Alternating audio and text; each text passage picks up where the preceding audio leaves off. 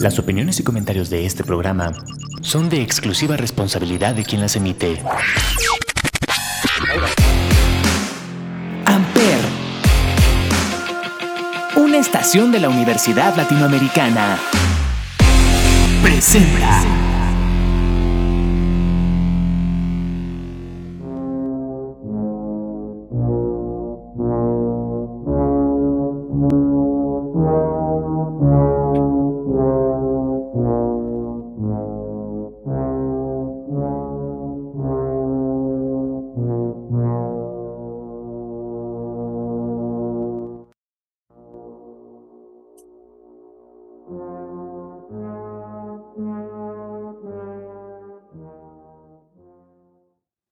Hola a todos, bienvenidos a este podcast llamado 35 eh, milímetros a través de Amper Radio de la Universidad Latinoamericana y como todos los jueves nos acompaña Olivier. Olivier, ¿cómo estás?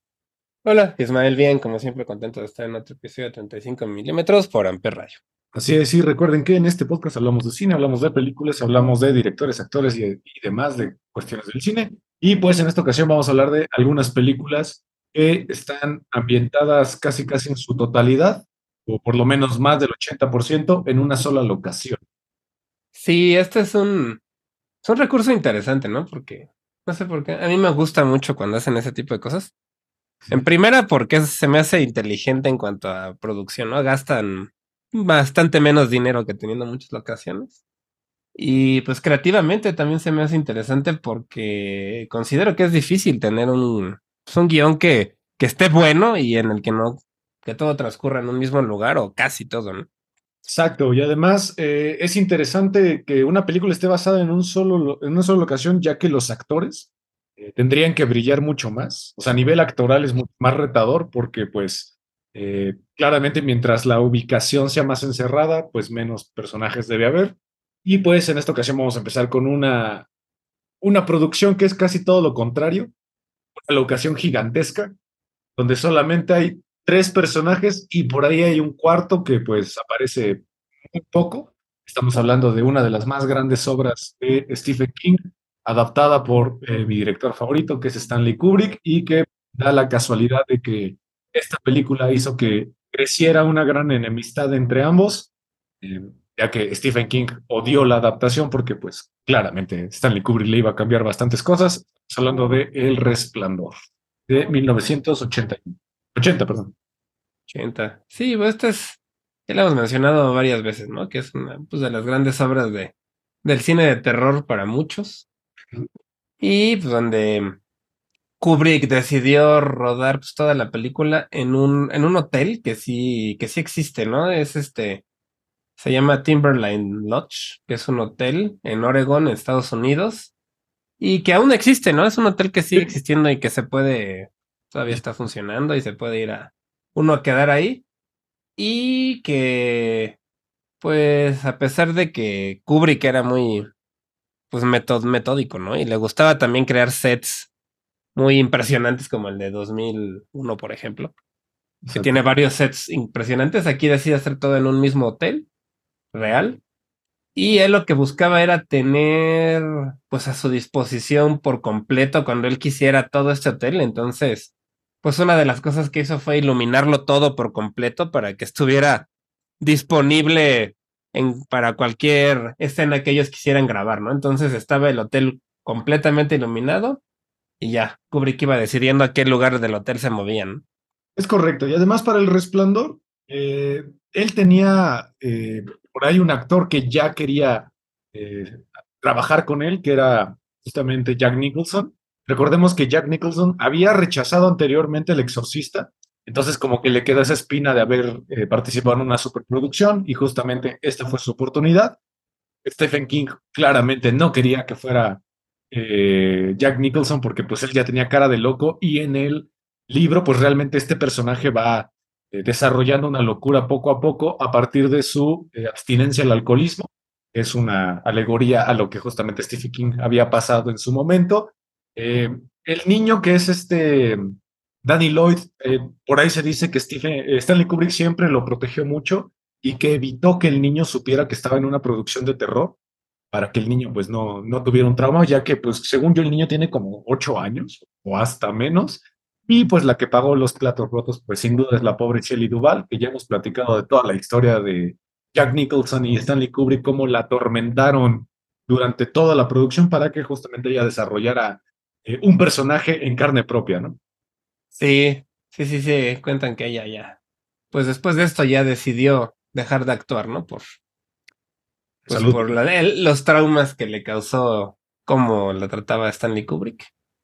Y pues no sé, digo, muchos directores de este nivel son, tienen fama, ¿no? De ser un poco tiranos y de tratar mal a los actores y de ser demasiado perfeccionistas. Pues, ajá. Y pues bueno, entonces este, esta película, pues la mayoría pasa dentro del hotel y por ahí hay algunas secuencias afuera justo en una locación que quiso crear Kubrick, que fue el laberinto, que es algo que no viene en el libro. Correcto. Y que él se lo agregó para hacer esta secuencia pues final, donde pues pasa, yo creo que es la secuencia un poquito más de suspenso de la película, ¿no? Exacto, y además el hotel es algo extraño porque si, si nos fijamos en algunas ventanas comparándolas con la estructura arquitectónica del hotel, no tienen mucho sentido. Eh, si ustedes ven la escena inicial donde Jack Nicholson va a su entrevista de trabajo, el, gerente del hotel tiene una ventana atrás que parece que da como a un, eh, como a un jardín, pero si nosotros analizamos la arquitectura del hotel, no hay una, no hay una ventana atrás, de hecho hay un pasillo. Entonces, eh, lo que quería hacer Stanley Kubrick era que también el hotel se convirtiera como en un laberinto. De hecho, las escenas donde el niño va con su triciclo, parece que el niño viaja por pasillo sin fin, cuando en realidad debería estar dando vueltas, ¿no? Alrededor de, la misma circunferencia. Sí, sí, sí. Y sí es que el hotel se vuelve parte de la película, ¿no? Es como un personaje más. Cierto. Que, que va aprovechando muy bien para todas las escenas de la película y, y pues tiene esa pues cualidad, ¿no? De haber sido un, un hotel real y no se creado. Exacto. Por Kubrick. Por Kubrick, exactamente. Y pues bueno, vámonos a una película un poquito más reciente. Eh, una película que ahora sí, eh, como decíamos al principio, mientras más encerrado sea, menos personajes hay. Y en esta película del 2002, dirigida por Joel Schumacher, eh, recordemos que Joel Schumacher pues se volvió un poco infame en algún momento por su adaptación de Batman, que es este Batman y Robin, que todo el mundo dice que es la peor adaptación de Batman de la historia, junto con Batman Forever. Eh, él en el 2002 eh, se une, 2003, perdón, se une con un actor que a mí me gusta mucho, que es Colin Farrell, para hacer una película totalmente claustrofóbica, a pesar de que pareciese que no, pero eh, los ángulos de cámara que, que utiliza Joel Schumacher se vuelven bastante claustrofóbicos. Una película que aquí en Latinoamérica se le conoció como Enlace Mortal, pero su nombre original es Phone Booth. Sí, esta película pues es... transcurre en su mayoría en, pues en. Es Nueva York, ¿no? Es una calle de Nueva York. Ah, es una calle de Nueva York donde pues están de estas cabinas, tal cual como dice el nombre, de, teléfono, que pues yo me imagino que ya no debe haber muchas, de estas que eran pues de, vidrio, este, cuatro paredes de vidrio y, dentro la, pues el teléfono para aislar un poco del ruido, ¿no? Y que pudiera uno hablar con más comodidad. Y pues ahí transcurre la mayor parte de la película, donde pues Colin Farrell es el protagonista y por algunas razones, este, pues elegido por un francotirador para pues quedarse ahí atrapado en esa, en esa cabina hasta que él decida, ¿no? Este sniper está pidiéndole ahí. Diga la verdad. Que diga la verdad, sí. Nos cuentan la historia de Colin Farrell, que él es como un publicista súper arrogante, es mentiroso y engaña a su esposa eh, eh, con una, una como empleada suya, que es justamente Katie Holmes, y que eh, pues lo engaña para meterlo en la cabina y que le esconde una pistola arriba de la cabina para que lo incrimine. La policía llega a la cabina porque alguien lo denuncia de que pues lleva, lleva, un rato ahí en la cabina sin salirse y el francotirador mata a la persona que se la está armando de pedo y pues como tiene la pistola escondida creen que fue él entonces pues se vuelve una película policial eh, de secuestro, de terrorismo, y pues todo el tiempo tenemos la voz del francotirador en, la, en el teléfono, y, y ya después descubrimos que es un actor bastante conocido que sale muy poco, de hecho creo que solo hay un plano de él, que es Sí. este, Kiefer Sutherland. Sí, Kiefer Sutherland. Bueno, es bastante conocido ya, ¿no? Que Sí, que en esa época estaba Ok. muy de moda, ¿no? Por 24. sí, en esa época ya estaba 24. Sí, claro. Sí, porque realmente él se vuelve. Bueno, no se vuelve famoso, sino recupera un poco de su fama, ¿no? Con esta serie de 24. Él ya estaba, pues, un poquito apartado, ¿no? Del, como del mundo del espectáculos. Y, y con 24 se vuelve otra, otra vez popular, ¿no? Pero, pero entonces 24 es del 2006, ¿no? Es Sí, 2006. Está bien, es lo que estaba buscando aquí. Yo lo ubico como de los noventas, No. ¿no? ¿Es menos? Ok. Bueno. ver. Bueno, es que 24, 2006. ah, entonces fue después. Ok. Ok. Y bueno, eh, al final el policía que trata de pues mediar la situación es un actor que también es bastante bueno, Forrest Whitaker. Eh, él es el que está intentando pues un poco conciliar la situación, pero eh, lo que hace muy bien eh, Joel Schumacher es que cada vez hace que la situación se vuelva más tensa. Eh, Colin Farrell empieza a gritar cada vez más conforme avanza la película y los planos se vuelven cada vez más claustrofóbicos. Entonces, al final, pues hasta la esposa, la amante, el policía, toda la gente está eh, viendo cómo Colin Farrell no puede salir de la cabina por alguna razón que solo él sabe, y el francotirador. Sí, pues se vuelve de estos chismes nacionales en Estados Unidos, de, en las noticias y con toda la gente alrededor, pues chismeando lo que está pasando y, y creo que es una película muy inteligente, ¿no? En esta Sí. parte del, de que sí realmente todo es en la cabina y en una cuadra o una calle ahí de, de, de Estados Unidos, en Nueva York. Exactamente. Y pues bueno, vámonos con un director que también es eh, un tipo pues, que ya es de culto, acaba de sacar su película nueva. Eh, ojalá, ojalá le vaya bien. David Fincher eh, tiene en el 2002 una película que eh, ahí es donde yo conocí por primera vez a, por ejemplo, a Jared Leto. Y también conocí por primera vez a Kristen Stewart. Y también aparece, curiosamente, Forrest Whitaker. Estamos hablando de una película protagonizada por Jodie Foster llamada La habitación del pánico. Una película con un filtro eh, visual bastante raro porque es como un verde que parece que recicló un poco de Seven, ¿no?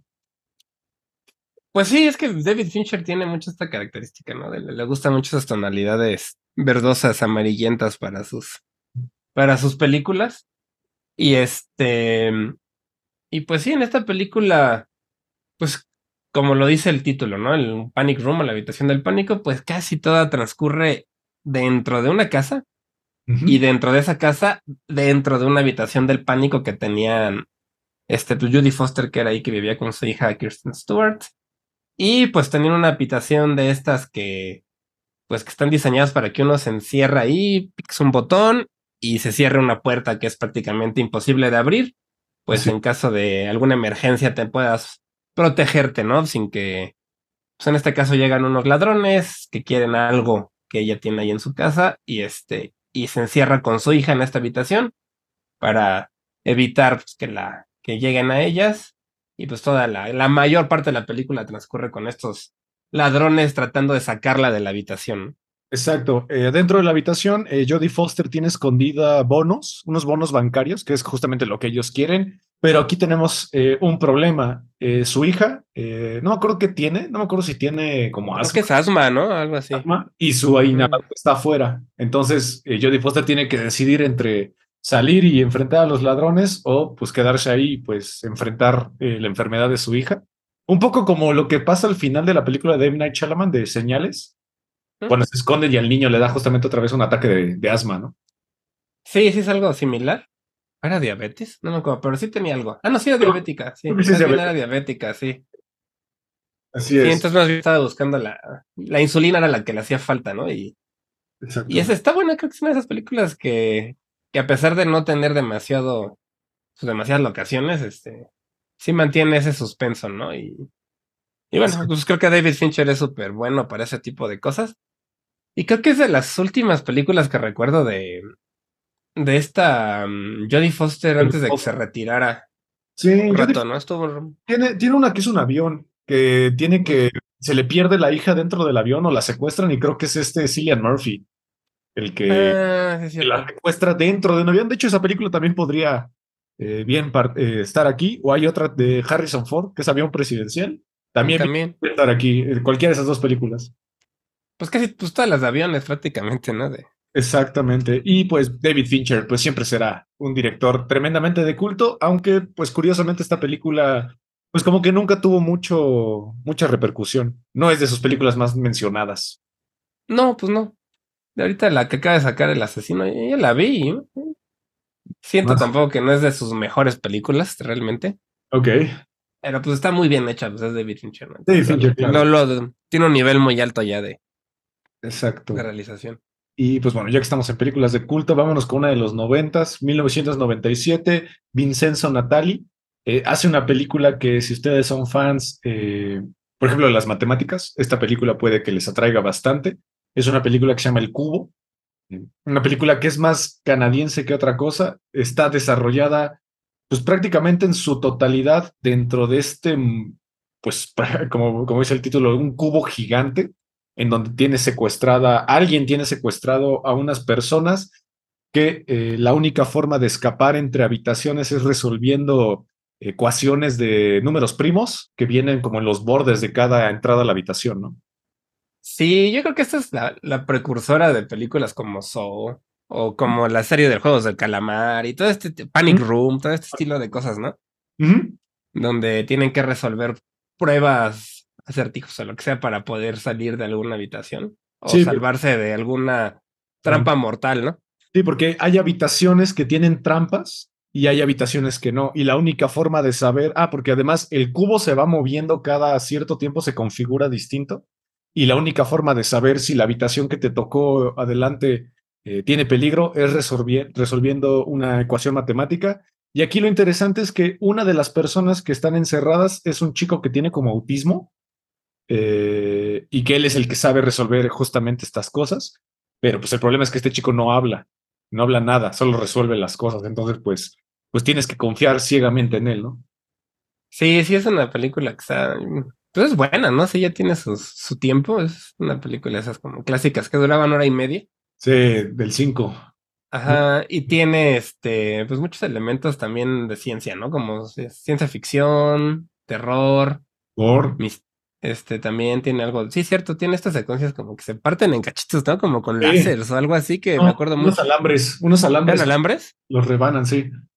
Sí, eran unas esa me acuerdo mucho de esa de que se los parten como en cuadritos esos alambres. Exacto. Y pues también vamos descubriendo eh, que estas personas pues sí tienen eh, algo en común.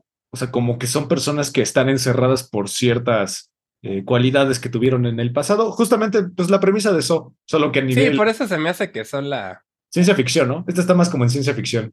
Ajá, y sola pues la transfirió a, a torture porn y ese tipo de cosas más. Un poco más es, explícitas, ¿no? En cuanto a Sí.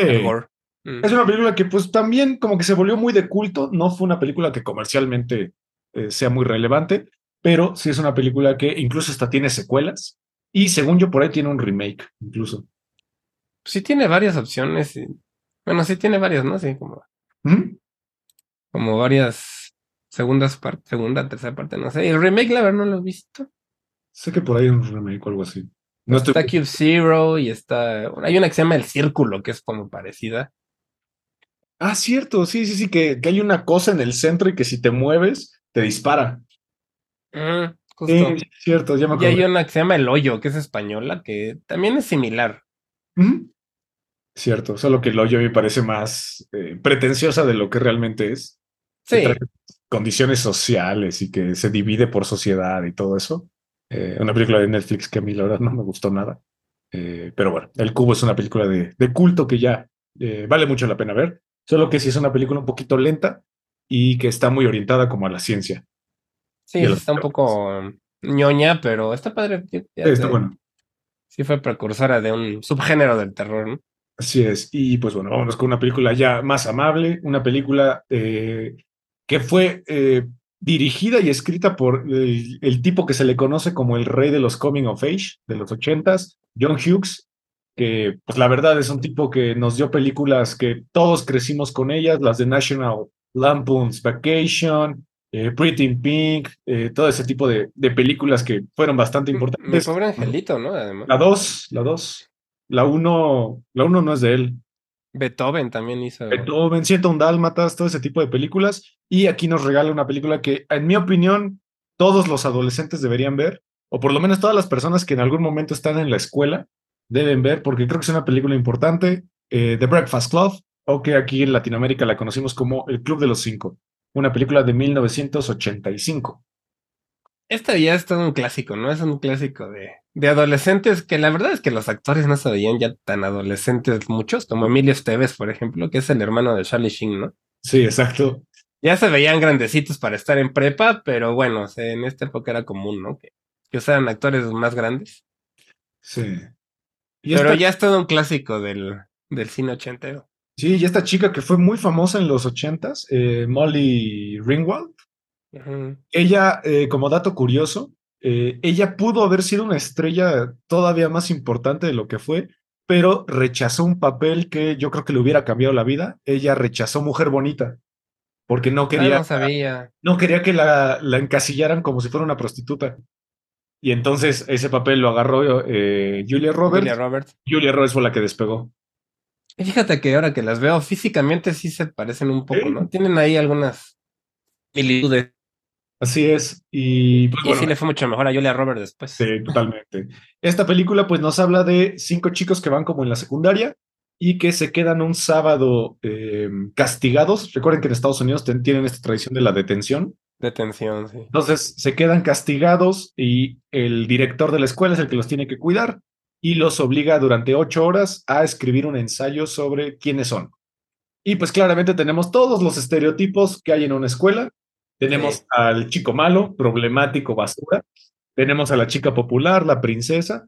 A, al deportista, que es el tipo atleta que... Como, sí, como el del equipo de, de fútbol americano, ¿no? Exacto, que en este caso es de lucha, de lucha grecorromana. Eh, tenemos al ñoño, que es experto en ciencia, pero que no se sabe relacionar.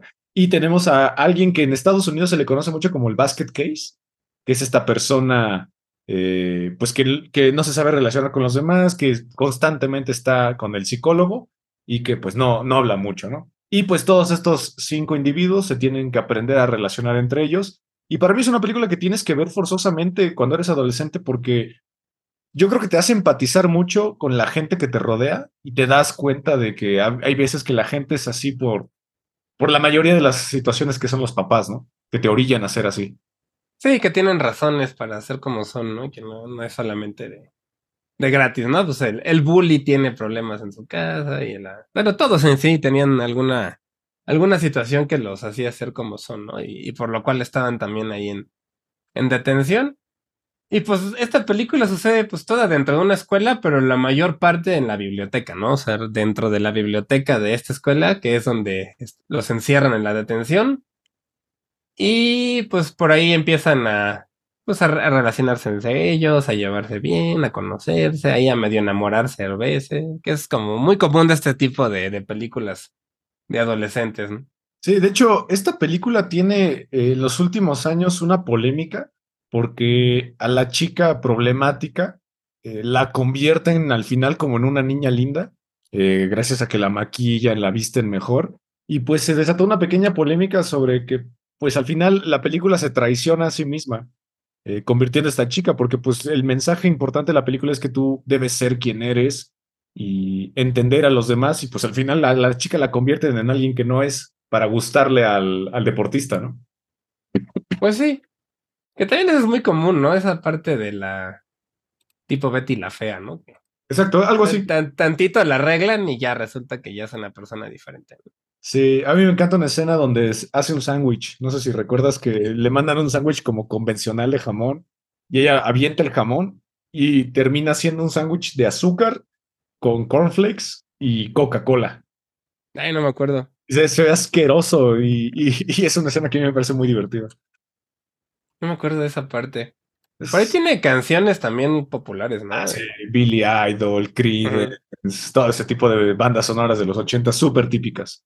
Sí, el soundtrack es bastante clásico. Uh -huh. Y tiene pues por ahí varias, varias secuencias, este, pues ya que se quedaron mucho en, en la cultura pop de los ochentas, ¿no?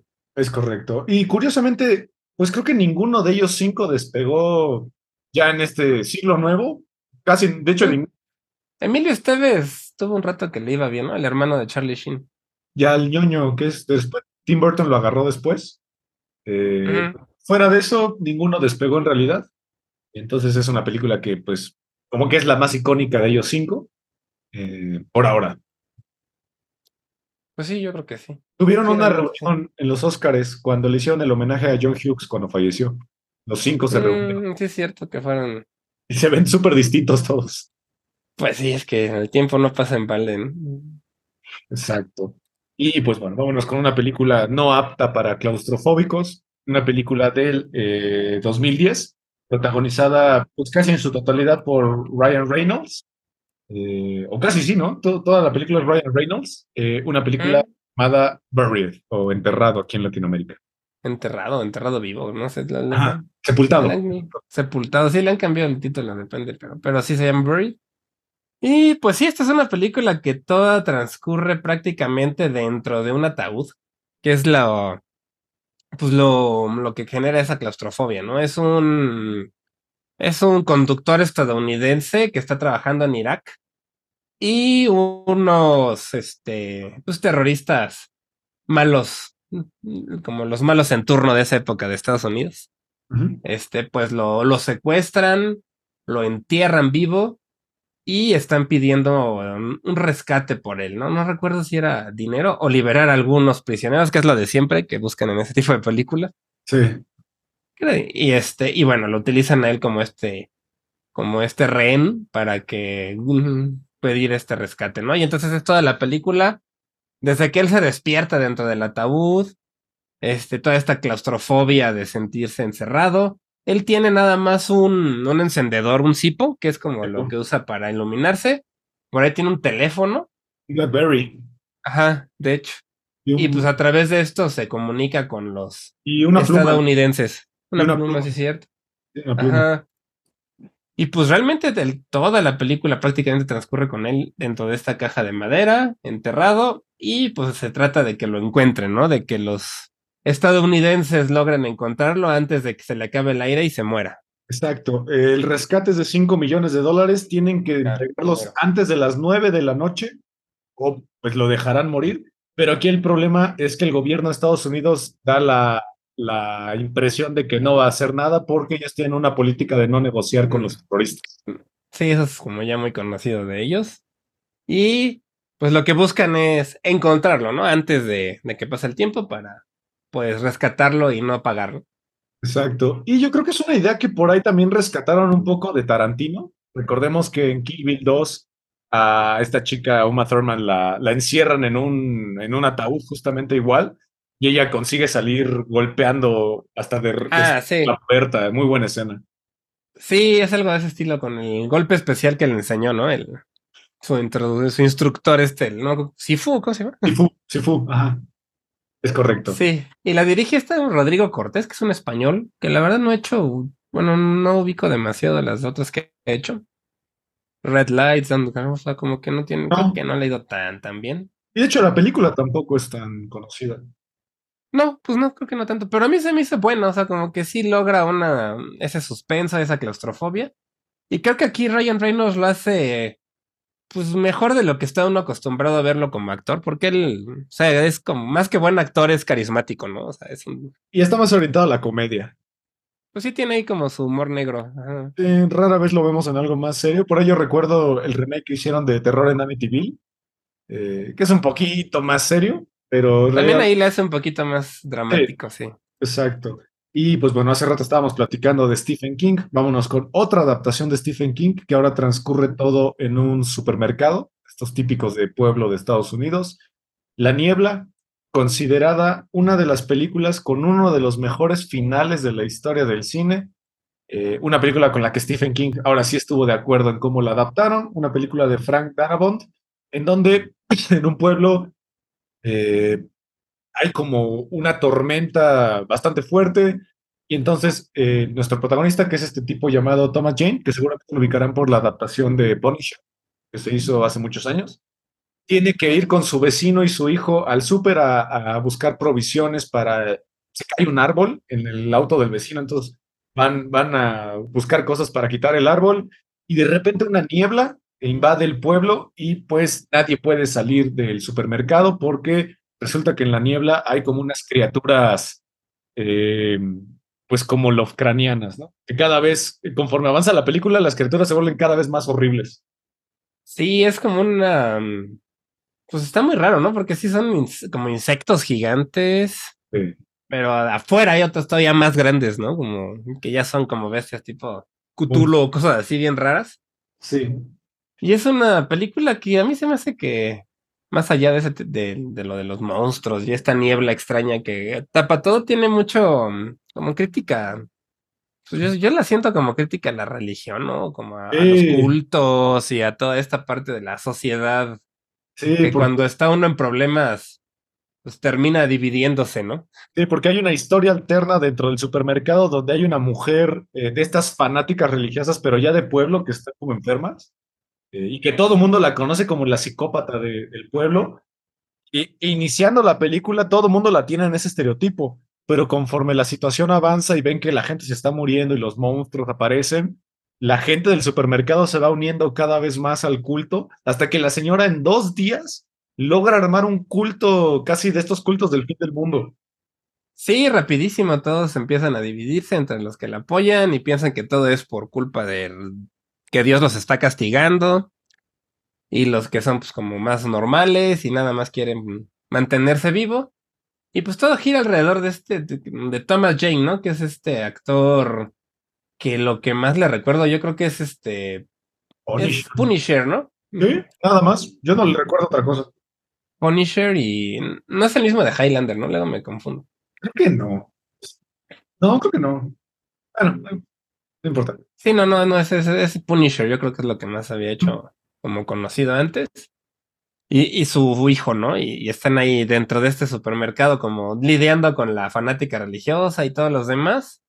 Y pues esta idea de que pues no tienen mucha escapatoria, ¿no? Realmente tantito que pisen fuera de este lugar, la niebla los toca y los agarra un bicho y los matan. Exacto. Y pues bueno, hablábamos del final inesperado de esta película. Si alguien no la ha visto, brinques esta parte porque el final destruye completamente todo lo que tenían en mente de la película.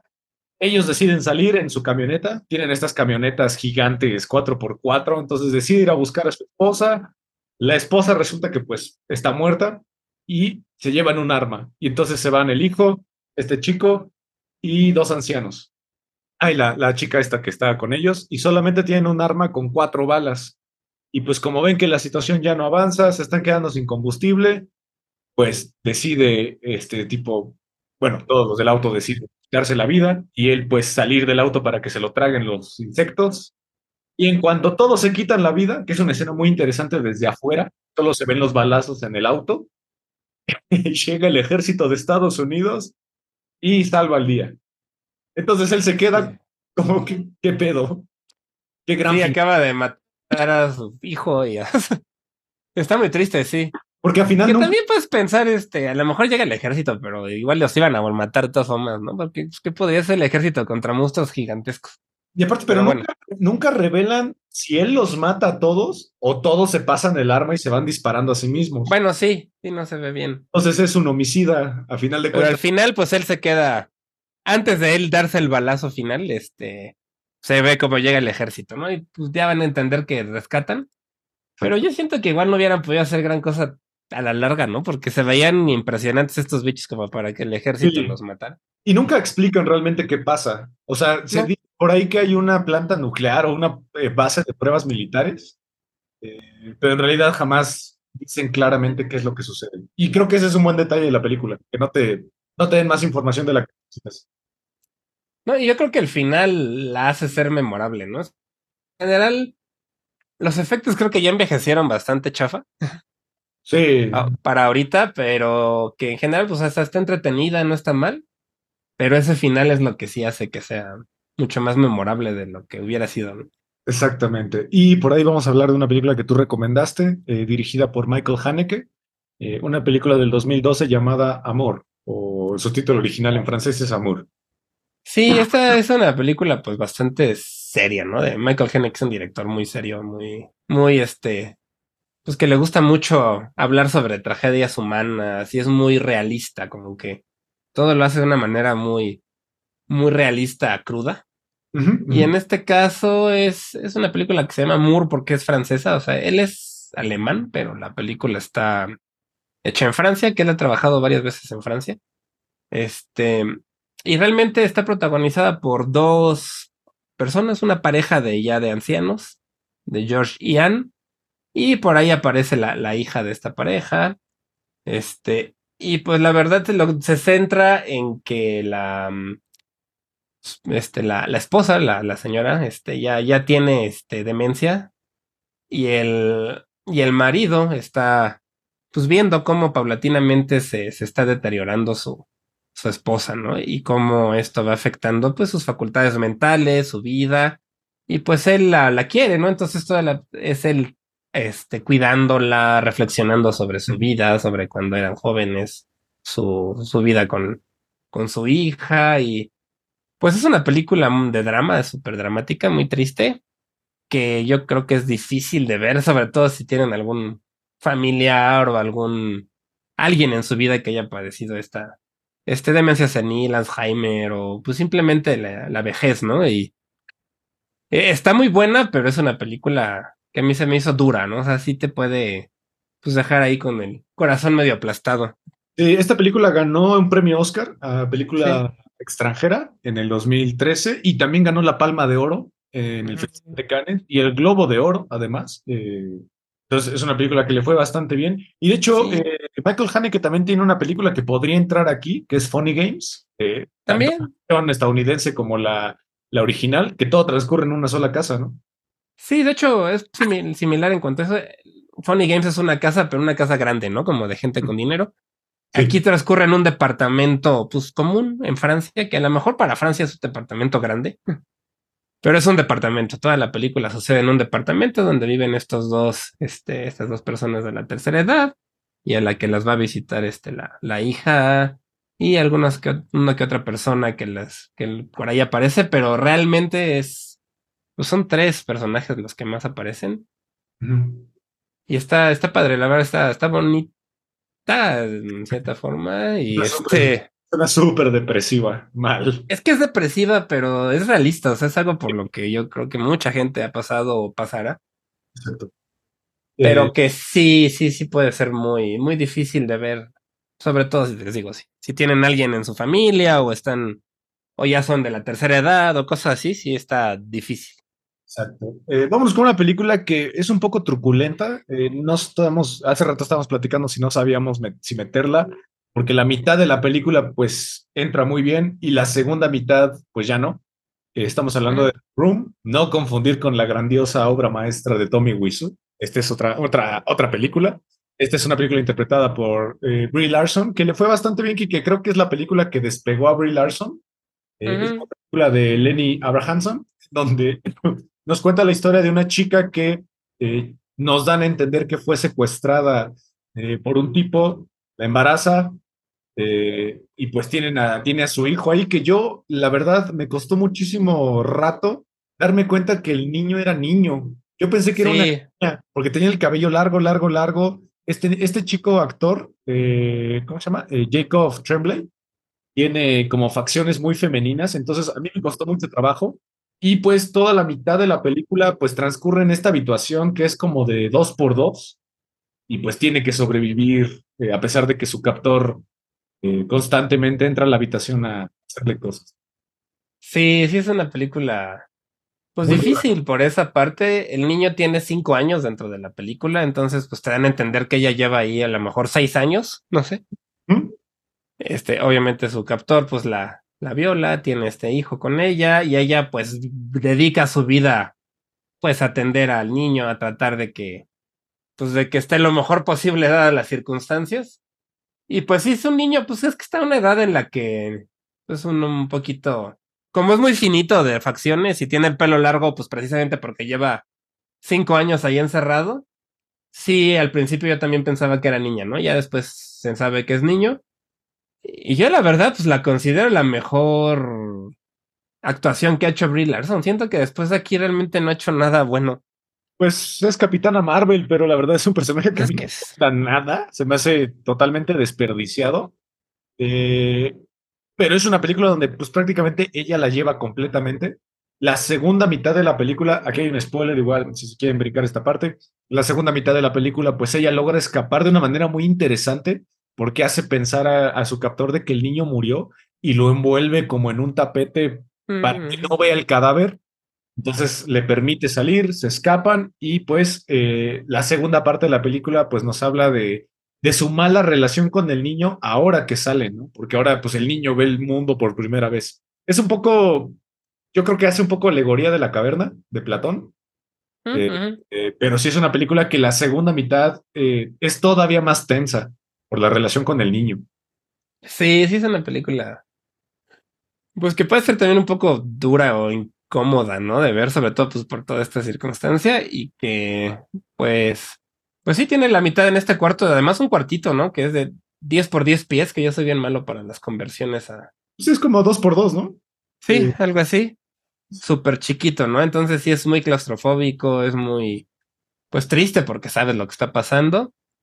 Y al final, pues, sigue siendo, ¿no? Triste a pesar de lo que, de que logran escapar, ¿no? O sea, sí es como- Exacto. Y pues bueno, antes de pasar a nuestra última película, vamos a mencionar algunas eh, películas que pues ya no entraron aquí.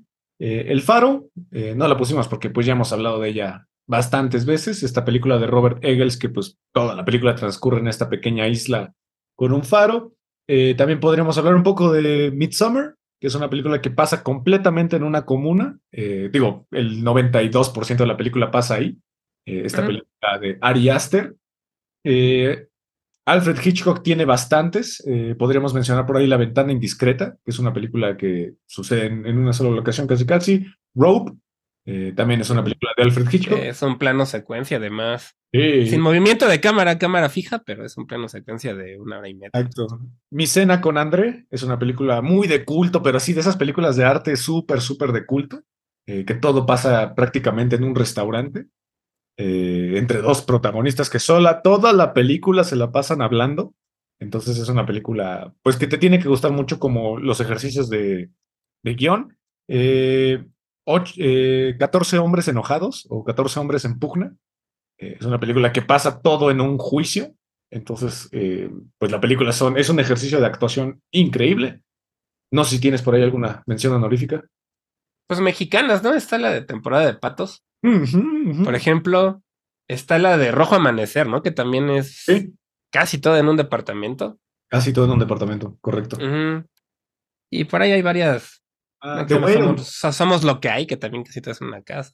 The ah, The Whale. Whale, claro, The Whale. Darren Ar- o- y también de Darren Aronofsky Mother, pasa todo en una casa. Sí, también. De hecho, a Aronofsky le gusta mucho como encerrar a sus personajes. Casi gran parte de sus películas son, son muy así.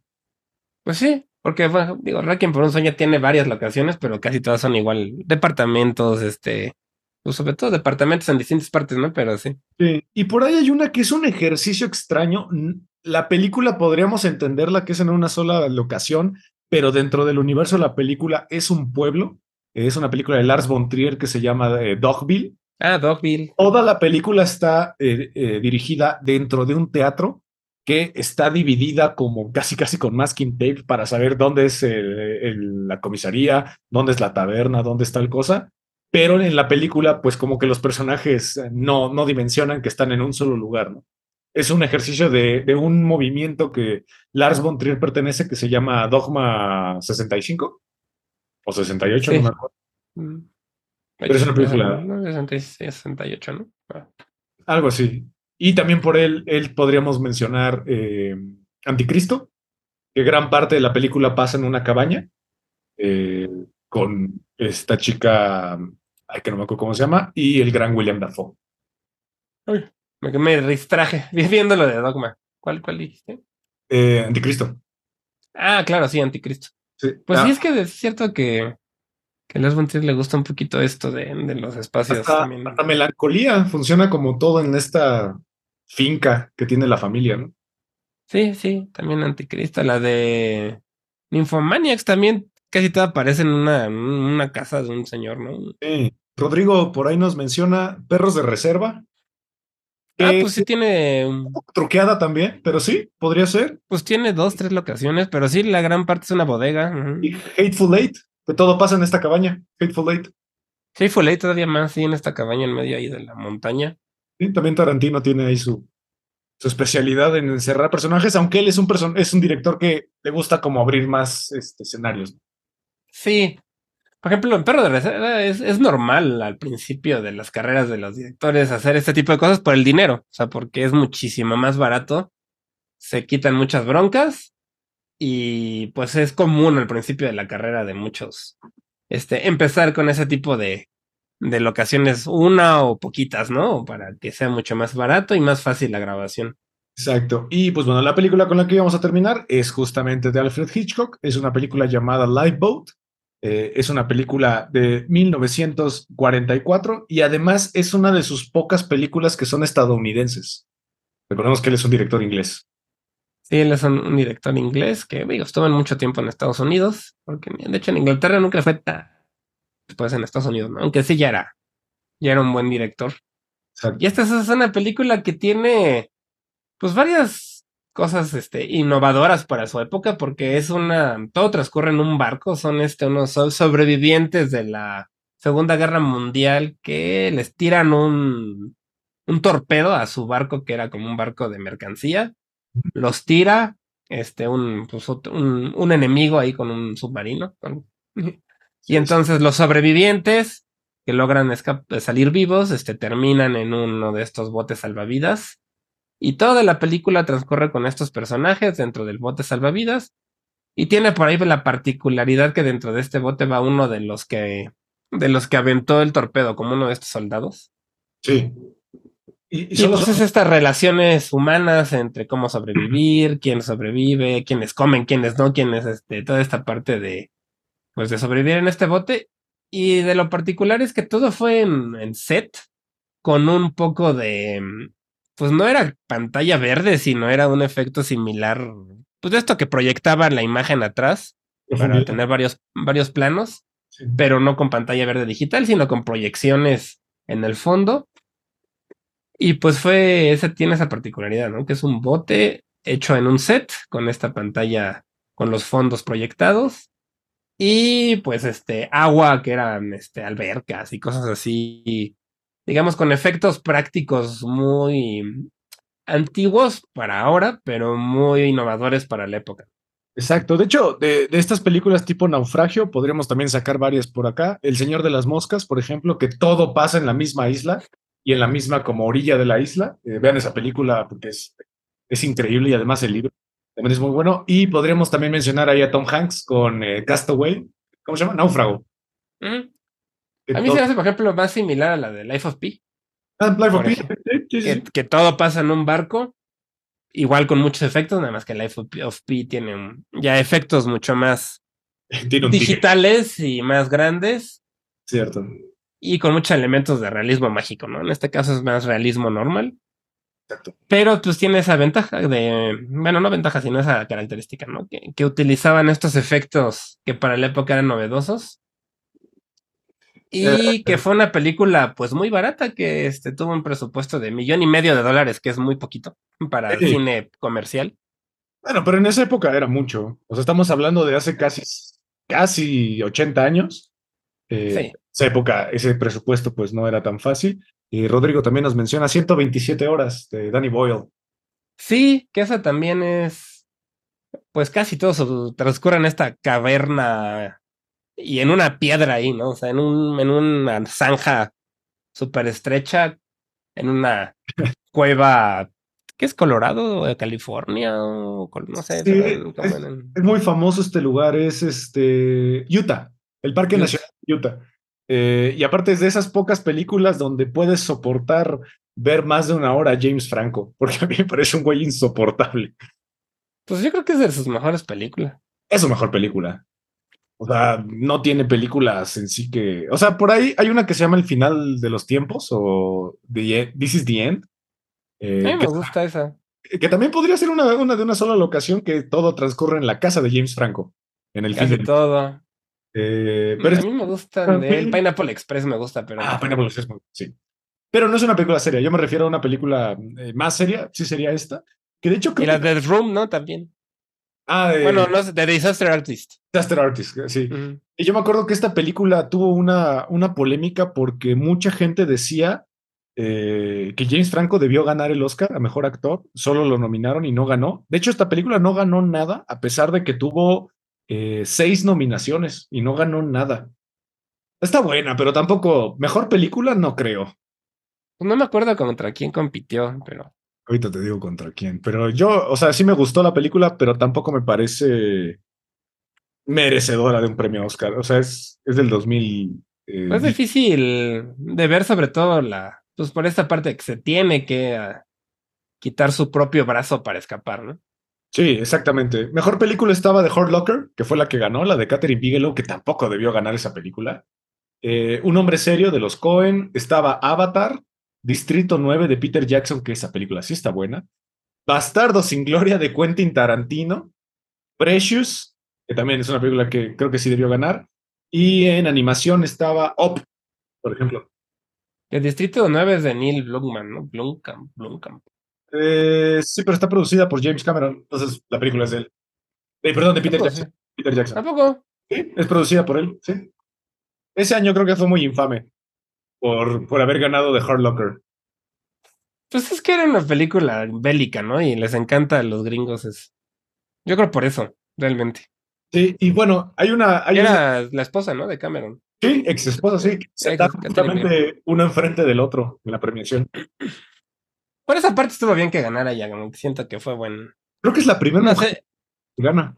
Eh, Spielberg me cae más o menos, pero estuvo bien que. sí, exacto. Y pues bueno, esta fue eh, una pequeña, un pequeño episodio que quisimos armar de algunas películas que suceden en una sola locación. Eh, como, como habíamos mencionado hace rato, es un ejercicio poco común, bastante difícil, sobre todo a nivel guion y a nivel actoral, porque pues son dos cosas que tienen que funcionar a la perfección, porque si no la película se vuelve aburrida y la claustrofobia pues las, la estás desaprovechando bastante. Sí. Sí, pues está. Eh, siento yo que es un, un buen método, ¿no? Para empezar. Sí. Y, para desarrollar un, un, buen guion sin tanto, sin gastar tanto dinero. Entonces creo que es, es por ahí, ¿no? Por lo que muchos lo empiezan por esa parte. Pero también creo que pocos logran hacerlo bien, ¿no? Para que sea un algo súper interesante que llame, que llame la atención. Exactamente. y no se vuelva algo aburrido, tal vez. Es correcto. Entonces, pues bueno, gracias por escucharnos otro jueves aquí en 35 milímetros a través de Amper Radio de la Universidad Latinoamericana. Olivier, muchas, muchas gracias. Y gracias a todos los que en el chat estaban poniendo algunos ejemplos. Saludos a todos y muchas gracias. Gracias a Amper Radio, a la ULA por el espacio y no se olviden de escuchar Sonidos en el Aire, nuestro podcast de música. Así es, nos vemos el siguiente jueves y hasta la próxima. Hasta la próxima.